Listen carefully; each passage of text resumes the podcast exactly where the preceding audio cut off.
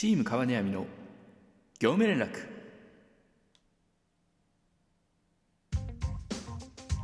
さあということで始まりました。チームカバネヤミの業務連絡の時間でございます。こちらのコーナーはチームカバネヤミのメンバーが交代交代で更新していく交換日記のような収録シリーズとなっております。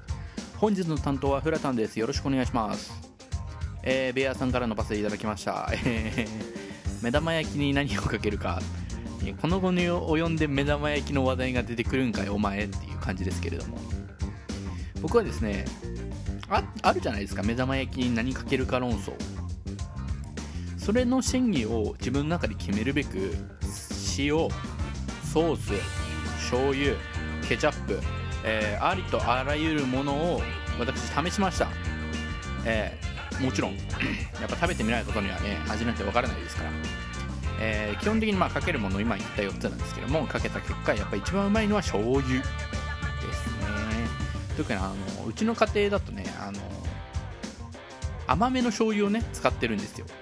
うん、家族みんなでね俺も一人暮らしになってるけどその同じ醤油を買って甘めの醤油使ってるんでね。甘い醤油とこの卵のまろやかさといいますかね。それが大変あってねあのご飯が、ね、美味しいんだよ甘いって言ってもねちゃんとしょっぱさもあるからねとてもね食べやすい、うん、皆さんもぜひね、えー甘めの醤油で試してみてください。お刺身とかもねよくあるので、えー醤油美味しいですよえー明日はね猫背の担当ということで、えー猫背はね野球が好きだと思うんですよ。まあ野球やってきたしね野球見るって前言ってたんで。なんでなんかその野球の今までの試合なんか見てきた試合とかの中でなんか